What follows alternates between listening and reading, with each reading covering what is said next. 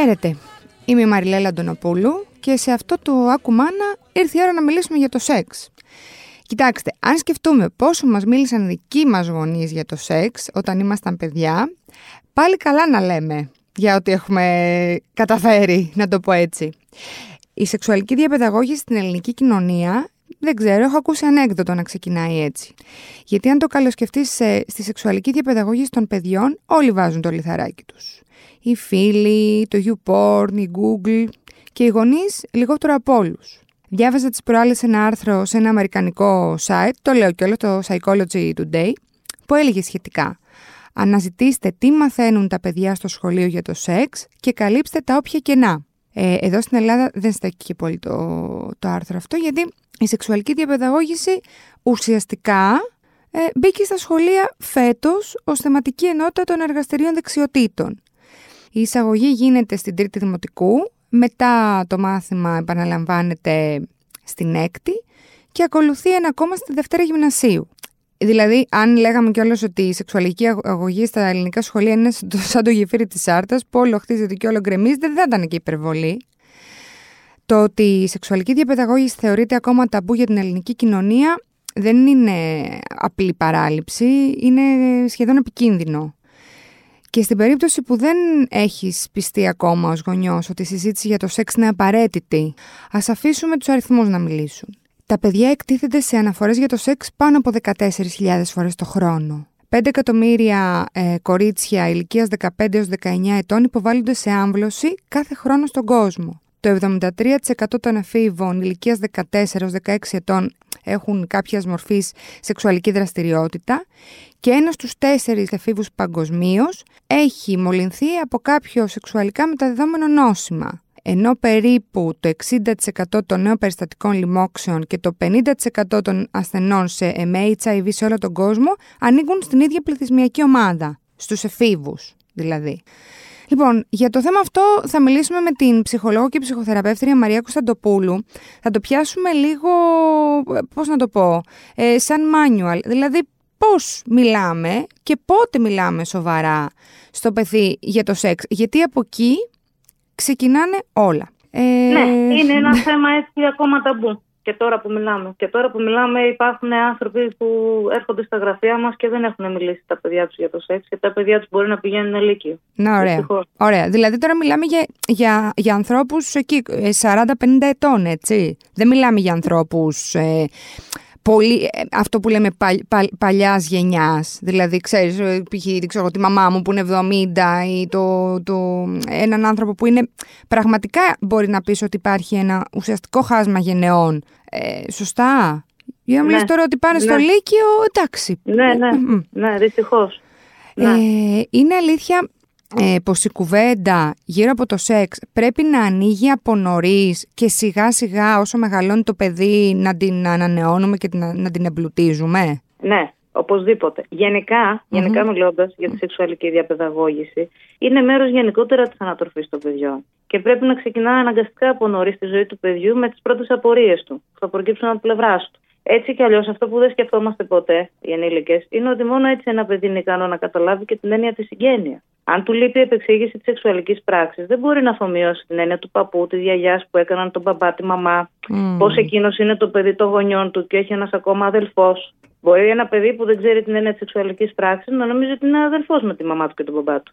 Να μην αντιλαμβάνεται πώς προέκυψε, χωρίς να έχει κατακτήσει την έννοια της σεξουαλικής πράξης, έτσι. Ναι. Οπότε, Κατά την προσχολική ηλικία, μπορούμε να πούμε στα παιδιά, ε, έτσι το λέω κατευθείαν, για να ξέρουν οι γονείς τι θα πούνε. Πώς να πούμε, ένα μπούσουλα δηλαδή. Ακριβώς. Μπορούν να το κάνουν copy-paste, που λέει ο λόγος. Μπορούν να πούνε στα παιδιά ότι ένας πόρο από το σώμα του μπαμπά και ένας πόρο από το σώμα της μαμάς ενώνονται στο σώμα της μαμάς και προκύπτει ένα μωρό που μεγαλώνει μέσα στην κοιλιά. Μάλιστα. Κανένας πελαργός και τίποτα τέτοιο. Ναι. Βέβαια, βέβαια, θα πρέπει πάντα να μιλάμε ε, με τις ε, λέξεις ε, τις πραγματικές, έτσι. Τα διαφορετικά αναπαραγωγικά όργανα και τα ονόματα πρέπει να τα λέμε από νωρίς όπως έχουν. Δεν μπορούμε να λέμε, ας πούμε, πουλάκι, πιπί, κάτι που ακούμε ακόμα και τώρα. Αυτά δεν, δεν στέκουν. Το παιδί πρέπει να ξέρει το σώμα του, τουλάχιστον τα όργανα που έχει στο σώμα του, mm-hmm. όπως ονομάζονται, και δεν πρέπει να χρησιμοποιούνται παιδιάτικε ή μορδιακές λέξεις. Γενικά αυτό για την ανατροφή των παιδιών Ναι, που α- περιλαμβάνει και τη σεξουαλική διαπαιδαγώγηση. Αυτό από έτσι. τι ηλικία και μετά, δηλαδή, λες από την προσχολική, δηλαδή από τεσσάρων ε, το βάζεις. Κοίταξε. Έτσι κι αλλιώς, πριν τα 5-6 τα παιδιά δεν διαχωρίζουν το φύλλο με τα σεξουαλικά χαρακτηριστικά Μμμ. του, αλλά με τα εξωτερικά χαρακτηριστικά που έχουμε. Δηλαδή δεν γνωρίζουν την ανατομική διαφορά των φύλων. Ναι. Αλλά διαχωρίζουν τα φύλλα ανάλογα με την εξωτερική εμφάνιση. Πιο μακριά μαλλιά, ε, κοτσιδάκια τα κορίτσια, φούστες, άλλα ρούχα. Δηλαδή ε, με αυτά τα πρότυπα που είναι ναι, μεν σεξιστικά, αλλά έτσι διαχωρίζουν τα παιδιά έτσι πριν τα 5-6. Ναι. Μετά τα 5-6 όμως, ε, είναι σε θέση τα παιδιά να καταλάβουν τη διαφορά των φύλων και την ανατομική. Μμμ, μμμ. Και του φίλου τους και του άλλου φίλου. Μάλιστα. Και να γνωρίζουν, ε, ε, εντάξει, με, με, με λέξεις στην ομιλία τους έτσι, στη γλώσσα τους. Δεν χρειάζεται περίπλοκη εξήγηση ε, που θα την κάνουμε αυτή τη συζήτηση αργότερα. Πάντως, πάνω σε αυτό που με ρώτησες αρχικά, Μμ. το γεγονός είναι ότι αυτή η συζήτηση πρέπει να επαναλαμβάνεται. Μμ. Δεν φτάνει να πούμε κάτι στο παιδί επειδή ρώτησε πώς γίνονται τα παιδιά στα τέσσερα, μετά μπορεί να ξαναρωτήσει στα έξι. Δεν θα το ξεχάσεις. Θέλει λοιπόν μια επανάληψη.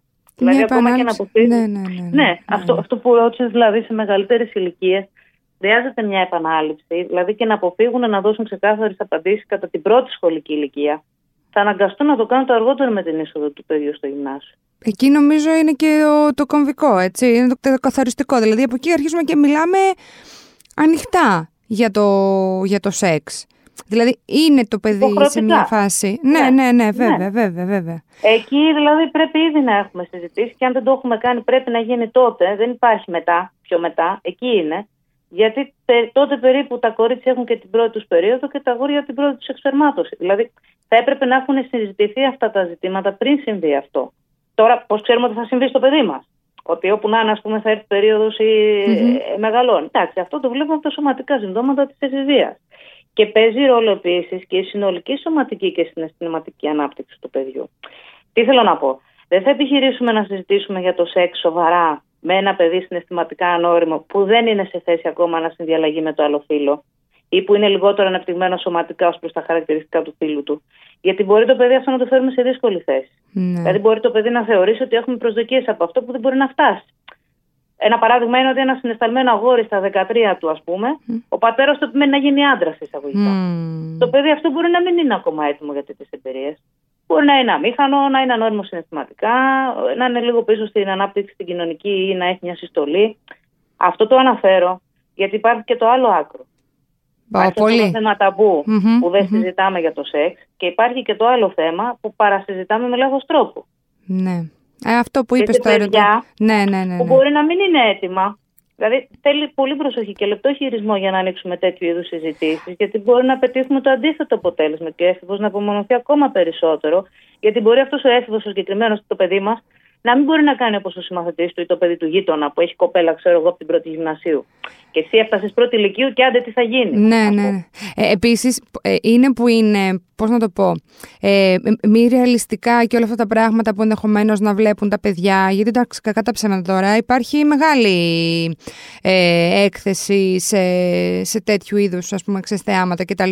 Τώρα το, το πορνό, ε, μια πρόσβαση στο ίντερνετ να έχει και να μην είσαι και από πάνω να βλέπεις τι κάνει, ε, πάρα πολύ εύκολα μπορεί να δει και πράγματα τα οποία δεν είναι κα- καμία σχέση με την πραγματικότητα, ξέρεις, το πώς γίνεται πραγματικά το σεξ και τι πώς είναι, ξέρεις, τι προσδοκίες πρέπει να έχει και από το σώμα του και από το σώμα του ανθρώπου με τον οποίο έρχεται σε επαφή κτλ.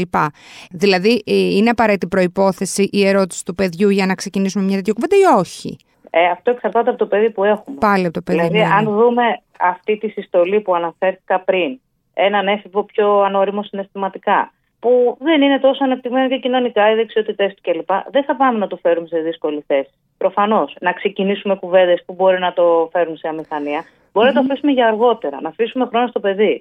Ε, να φέρει εκείνο μια απορία. Ναι, ναι, ναι. Ε, αλλά σε ένα παιδί που βλέπουμε πρόορη σωματική ανάπτυξη, που πολλές φορές αυτό επιβεβαιώνεται και από ιατρικά ευρήματα, στην περίπτωση ας πούμε, της προορή εφηβείας, θα πρέπει αυτές οι συζητήσεις να γίνουν νωρίτερα από τη μετά άλλα παιδιά και εμείς να τις ανοίξουμε. Δεν μπορούμε να περιμένουμε ένα παιδί δηλαδή, να μας ανοίξει εκείνο συζήτηση, αν δούμε ότι στα 11, στα 10, ας πούμε, ένα κορίτσι έχει περίοδος, έχει στήθος, έχει περιφέρεια. Δεν μπορούμε να περιμένουμε να αυτό το κορίτσι να μας ρωτήσει. Γιατί μπορεί η ηλικία του παιδιού να είναι πιο μικρή από αυτή που θα φέρει απορία, αλλά το σώμα του να είναι, να είναι πιο μεγάλο. Να σου Τα πω, τελευταία ναι. χρόνια γενικά παρατηρούμε πολύ έτσι, αρκετά παιδιά να έχουν συμπτώματα πρώιμης εφηβείας. Όπως ονομάζεται, προημισίδη, και ορμονολογικά, σωματικά και οργανικά δηλαδή, να εισάγονται στην εφηβεία νωρίτερα από ό,τι παλιότερα. Αυτό τώρα γιατί... Εκεί ακολουθούν, εντάξει, γιατί εξετάσεις... έχει γίνει αυτό, γιατί έχει γίνει, υπάρχει κάποια επιστημονική εξήγηση γι' αυτό; Εντάξει, αυτό το ψάχνουμε. Το Ακόμα δεν, ναι, δεν ναι. υπάρχει κάποια απάντηση όπως και για τον αυτισμό, όπως και άλλα που παρατηρούμε ότι ναι. αυξάνονται mm-hmm. ή άλλου είδους σύνδρομα, mm-hmm. ε, διάφορα δέπη κλπ. Αλλά ίσως είναι και ο τρόπο ζωής. Δηλαδή και αυτά που καταναλώνουμε, το περιβάλλον, οι περιβαλλοντικές συνθήκες. Ενώ για τα ορμονολογικά, μάλλον αυτά παίζουν ναι, ναι, ναι. Ένας ενδοκρινολόγος ξέρει Αλλά από την πλευρά του ειδικού, του δικού μας, mm-hmm. τη δικής μας ειδικότητα, ξέρουμε ότι όταν βρεθεί ιατρικά ότι ένα παιδί μπαίνει σε πρόορη ήδη, ακολουθούν εξετάσεις, ιατρικές παρεμβάσεις, ίσως η αναστολή της εφηβείας με ορμονολογικέ θεραπείες για να ψηλώσει το παιδί, ας πούμε, να μην χάσει Τέλος πάντων, σε αυτές τις περιπτώσεις δεν περιμένουμε από το παιδί να μπει στο γυμνάσιο. Θα πρέπει υποχρεωτικά να κάνουμε τις συζητήσεις παράλληλα με τις επισκέψεις τους γιατρούς και να εξηγούμε πολύ αναλυτικά τι συμβαίνει και στο σώμα του παιδιού και για το ΣΕΚ. Δηλαδή, η γενική οδηγία είναι το γυμνάσιο, αλλά ξέρετε, εσείς πρέπει να το διαμορφώσουμε ανάλογα το παιδί μας. Mm-hmm. Ε, πάντως νομίζω ότι μεγαλύτερη, ακόμα μεγαλύτερο ταμπού για mm-hmm. τους γονείς είναι μία συζήτηση με το παιδί σχετικά με τον αυνανισμό. Δηλαδή θεωρώ ότι πολύ μεγάλο μέρος, ε, πολύ μεγάλη μερίδα των γονιών ε, και δεν το λέω καθόλου επικριτικά αυτό, είναι μια διαπίστωση, θεωρεί ότι δεν πρέπει να κάνει καμία απολύτως συζήτηση για τον αυνανισμό με το παιδί του. Γιατί είναι κάτι που, ξέρεις, μπορεί να έρθει, λέει, έλε μωρέ, εντάξει, φυσιολογικό είναι, θα το κάνει, δεν, δεν, υπάρχει και αυτό το βέβαια, μπορεί να μην θέλω να ξέρω και τέτοια. Ε, πρέπει να γίνει κουβέντα και γι' αυτό. Εντάξει, ό,τι αφορά στο θέμα του ουνανισμού, δεν χρειάζεται να σταθούμε ιδιαίτερα εκεί. Δηλαδή, τα παιδιά που ικανοποιούνται από μικρές ηλικίες δεν είναι κάτι που τα αγχώνει, εκτός και αν εμείς τα αγχώσουμε γι' αυτό. Mm-hmm. Γενικά, ο αυνανισμός είναι σημαντικός για τα παιδιά από τα 4 μέχρι τα 7. Mm-hmm. Μετά καταλαγιάζει και ξαναρχίζει από τα 12-13 και μετά. Δηλαδή, κάθε παιδί πραγματίζεται με το σώμα του και παίρνει ευχαρίστηση από αυτό. Και αν το θεωρήσουμε φυσιολογικό και δώσουμε ιδιαίτερη σημασία, δεν θα χρειαστεί να πούμε και κάτι ε, σχετικά αλλά οπωσδήποτε απόψεις αναχρονιστικές, ότι είναι επικίνδυνος ή κακός ή βρώμικος, ε, δεν έχουν θέση στη σύγχρονη σεξουαλική διαπαιδαγώγηση. Ε, ναι. Και, και όπως καταλαβαίνεις, μπορεί να αποβούν μοιρέ για την υγιή σεξουαλική ε, ανάπτυξη του παιδιού. Ε, βέβαια. Βέβαια, εδώ υπάρχει και το εξής θέμα, μια που συζητάμε για τον αυνανισμό. Στι περιπτώσεις που ο αυνανισμός λαμβάνει καταναγκαστικό χαρακτήρα, δηλαδή βλέπουμε μονή στην πράξη αυτή του παιδιού. Ενδεχομένως να μην μπορεί το παιδί να ηρεμήσει αν δεν το κάνει. Ή όταν γίνεται σε κοινή θέα, ε, θα πρέπει να το συζητήσουμε. Θα πρέπει να οριοθετηθεί το παιδί. Χωρίς πολλά δράματα και χωρίς απειλές. Mm-hmm. Αν ξαναπειράξει το πουλί, θα στο κόψω που λέγανε κάτι τέτοια και τα ακούμε και τώρα. Το λένε στα αστεία. Ε, το, το παιδί όμως. Ε, το παίρνει στα σοβαρά. Ναι, ναι, ναι, δεν μπορεί το να διακρίνει. του ευνηχισμού mm-hmm. από πίσω, ένα συνείδητο, ας πούμε. Δηλαδή αυτά υπόνονται ακόμα και σήμερα.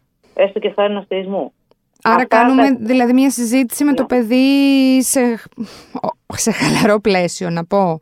Πώς... Ναι, εντάξει. Αν είναι κάτι τέτοιο, αν είναι μια περίπτωση που ξεφεύγει ο αυνανισμό, δηλαδή ή γίνεται σε κοινή θέα ναι, ναι, ή ναι. γίνεται καταναγκαστικά και βλέπουμε ότι προκαλεί άγχος στο παιδί, χωρίς αυτό δεν μπορεί να ερεμήσει, τότε χρειάζεται να το βάλουμε σε λόγια. Ε, κατά τα άλλα, δεν χρειάζεται να ανακαλύψει. Το παιδί θα πειραματιστεί με το σώμα του και δεν είναι κάτι το οποίο χρειάζεται να μας ανησυχήσει. Mm-hmm. Αν δεν δούμε τέτοιες ενδείξεις, όπως αυτές που προανέφερα. Ναι, ναι, ναι, ναι, ναι. Ε, ας μιλήσουμε λίγο παραπάνω λοιπόν για λάθη που κάνουν οι γονείς ε, από άγνοια, από αμηχανία. Ε, ποιες είναι οι συνέπειες ε, που, οι βασικές συνέπειες έτσι, που, που έρχονται και πέφτουν πάνω στο παιδί όταν οι γονείς αποφεύγουν να κάνουν αυτή τη συζήτηση με τα παιδιά τους; Ναι. Φαινόμενα λοιπόν, ολόκληρα βασικά είναι στι συνέπειες αυτές. Αν μπορούμε λίγο να τις... Ναι, να τις συνοψίσουμε. ναι, ακριβώς. Λοιπόν, το πιο σημαντικό θέμα που πρέπει να τεθεί κατά τις συζητήσεις με τα παιδιά για το σεξ, mm. χωρίς διαπραγματεύσεις και με απόλυτο όριο. Αυτό τώρα γιατί το λέω, θεωρείται αυτονόητο στον κόσμο των ενηλίκων, έτσι. Ε, και νομίζουμε ότι είναι αυτονόητο και καθολικό. Δεν είναι. Η απαγόρευση της αιμομηξία, για παράδειγμα, αν δεν υποθεί ξεκάθαρα σε ένα παιδί κατά τη σεξουαλική διαπαιδαγώγηση, mm-hmm. πώς θα το γνωριζει Είναι ένας καθολικός νόμος στους ανθρώπους που μας διαχωρίζει από τα ζώα και είναι απαράβατος ε, για, για, για το ανθρώπινο είδος. Πρέπει να υποθεί ξεκάθαρα στο πεδίο ότι απαγορεύονται ρητά οι σεξουαλικές σχέσεις με τους γονείς, τα αδέλφια, τους θείους, τους παππούδες. Αυτό τώρα το τονίζω γιατί για κάποιο ταμπού λόγο αναφέρεται σπάνια κατά τη συζήτηση για σεξουαλική διαπαιδαγώγηση των παιδιών. Σαν να παραλείπεται, ενώ είναι το πιο σημαντικό. Ναι, κρίνοντας και από διάφορα πράγματα που έρχονται στην, ε, στην επιφάνεια, ε, ναι, είναι απαραίτητο να γίνει αυτό. Είναι απαραίτητο. Είναι μαζί με τον κανόνα του εσωρούχου, νομίζω. Είναι ότι πάει, πάει μαζί. Ναι, αλλά πρέπει οπωσδήποτε, οπωσδήποτε να αναφέρεται και αν δεν κάνουμε συζητήσεις για το σεξ με τα παιδιά μας, δεν το γνωρίζουμε. Πώς θα ξέρουν. Ναι. Το σίγουρο δηλαδή είναι ότι μπορεί να είναι πολύ αργά, όχι πολύ νωρίς να μιλήσουμε. Ποτέ δεν είναι νωρίς να μιλήσουμε για το σεξ. Και ε, αργά εννοώ γιατί πολλές φορές έχουν ανακαλύψει μόνο τους με τελείως λάθος αντίληψη. Μέσω, αυτό που είπαμε πριν, μέσω της πρώιμη εκθέσης στο πορνό ή μέσω δικών τους σεξουαλικών εμπειριών τι είναι το σεξ; Και όταν λέω λάθος αντίληψη, εννοώ το σύνολο της ερωτικής πράξης που θα εκτεθεί ένας έφηβος βλέποντας πορνό. Ή ακόμα και την άγνωση μεθόδους αντισύλληψης. Αυτό που είπες στην αρχή είναι mm, τραγικά τα νούμερα. Αυτό και αν είναι. Mm, αυτό και αν είναι. Δηλαδή, ξεκινά ένα παιδί η σεξουαλική ζωή χωρίς να έχει ενημερωθεί αναλυτικά προηγουμένως. Δυστυχώς περισσότεροι έφηβοι δεν γνωρίζουν πώς να προφυλαχτούν από μεταδεδομένα νοσήματα. Γιατί ακόμα και να το ξέρουν ή να το έχουν ακούσει κάπου, κάπως, να έχει πάρει ταυτί τους, δεν τους έδειξε ούτε τους εξήγησε κάποιο με λεπτομέρειες για τις μεθόδους αντισύλληψης ή προφύλαξης. Δηλαδή, πρέπει να εξηγήσουμε σε αγόρια και κορίτσια ότι το λιγότερο που μπορεί να συμβεί από ελεύθερες επαφές είναι μια πριν επιθυμητή εγκυμοσύνη. Δηλαδή, κινδυνεύει η ζωή τους αν δεν πάρουν μέτρα. Θέλω να πω, δεν χρειάζεται να τους τρομάξουμε, αλλά πρέπει να τους δείξουμε τον τρόπο να προφυλάξουν τον εαυτό τους όπως τους μαθαίνουμε μην οδηγείς πίνοντας, ας πούμε. Mm-hmm. Ή όπως μαθαίνουμε πρόσεχε πώς περνάς στον δρόμο, έτσι πρέπει να τους μάθουμε πρόσεχε πώς κάνεις σεξ. Ακόμα δηλαδή και την εφαρμογή του προφυλακτικού, έτσι. Να, να... ακριβω mm-hmm. με λεπτομέρειες όλα. Mm-hmm. Mm-hmm. Κοίταξε, επειδή οι γονείς πολλές φορές μας λένε ότι δεν είναι σε θέση, δεν μπορούν, δηλαδή δεν έχουν και άδικο και εκείνοι από τη θέση τους. Ότι πώς θα συζητήσουν έτσι κάποια πράγματα στο παιδί.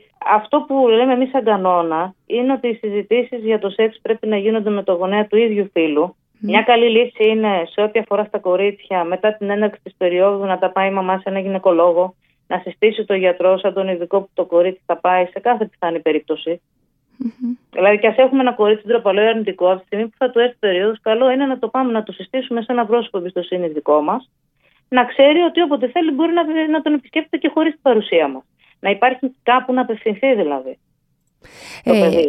Υπάρχει... Και να του μάθει και ο γιατρός, ίσως να του εξηγήσει κάποια πράγματα. Όχι να τρομάξουμε το παιδί πήγε να σε εξετάσει για του ορθοπερίου, αλλά μπορεί ο γιατρός να, να του εξηγήσει τι μεθόδους αντισύλληψης, πώς θα προφυλαχθεί. Να σε ρωτήσω κάτι, Μαρία. Υπάρχει περίπτωση οι γονείς ε, να μην μιλάνε στα παιδιά τους για το σεξ επειδή θεωρούν ότι μιλώντας γι' αυτό είναι σαν να τα παροτρύνουν να ε, να ξεκινήσουν ε, να έχουν μια ενεργή σεξουαλική ζωή. Είναι δηλαδή σαν να, πώς να το πω, σαν να απενοχοποιούν κάποια πράγματα και να τα νομιμοποιούν. Υπάρχει περίπτωση να, να υπάρχει αυτό στο μυαλό και των σύγχρονων γονιών; Ναι, δέχεται σε ένα μικρό ποσοστό. Οι περισσότεροι γονείς απλά ντρέπονται ή δεν τους μίλησαν οι δικοί τους γονείς. Δηλαδή δεν είναι τόσο θέμα ότι σκέφτονται άμα μιλούσε στο παιδί μου για το σεξ θα του παρατρύνουν να κάνει σεξ. Ένα παιδί που όλη μέρα εκτίθεται σε σκηνές σεξ ναι, και σε ναι. αναφορές για το σεξ. Ναι, όχι, στην, στην πραγματικότητα δεν ισχύει. Ναι, δεν είναι, είναι άκυρο το επιχείρημα. από το νήπιο, ας πούμε. ε, δηλαδή, άμα βάλεις το YouTube, τώρα τι να συζητάμε; Άμα ανοίξεις το YouTube και βάλεις τα Lego να παίζουν, το επόμενο βίντεο είναι τα Lego που κάνουν σεξ. Σε παιδιά πεντάχρονα.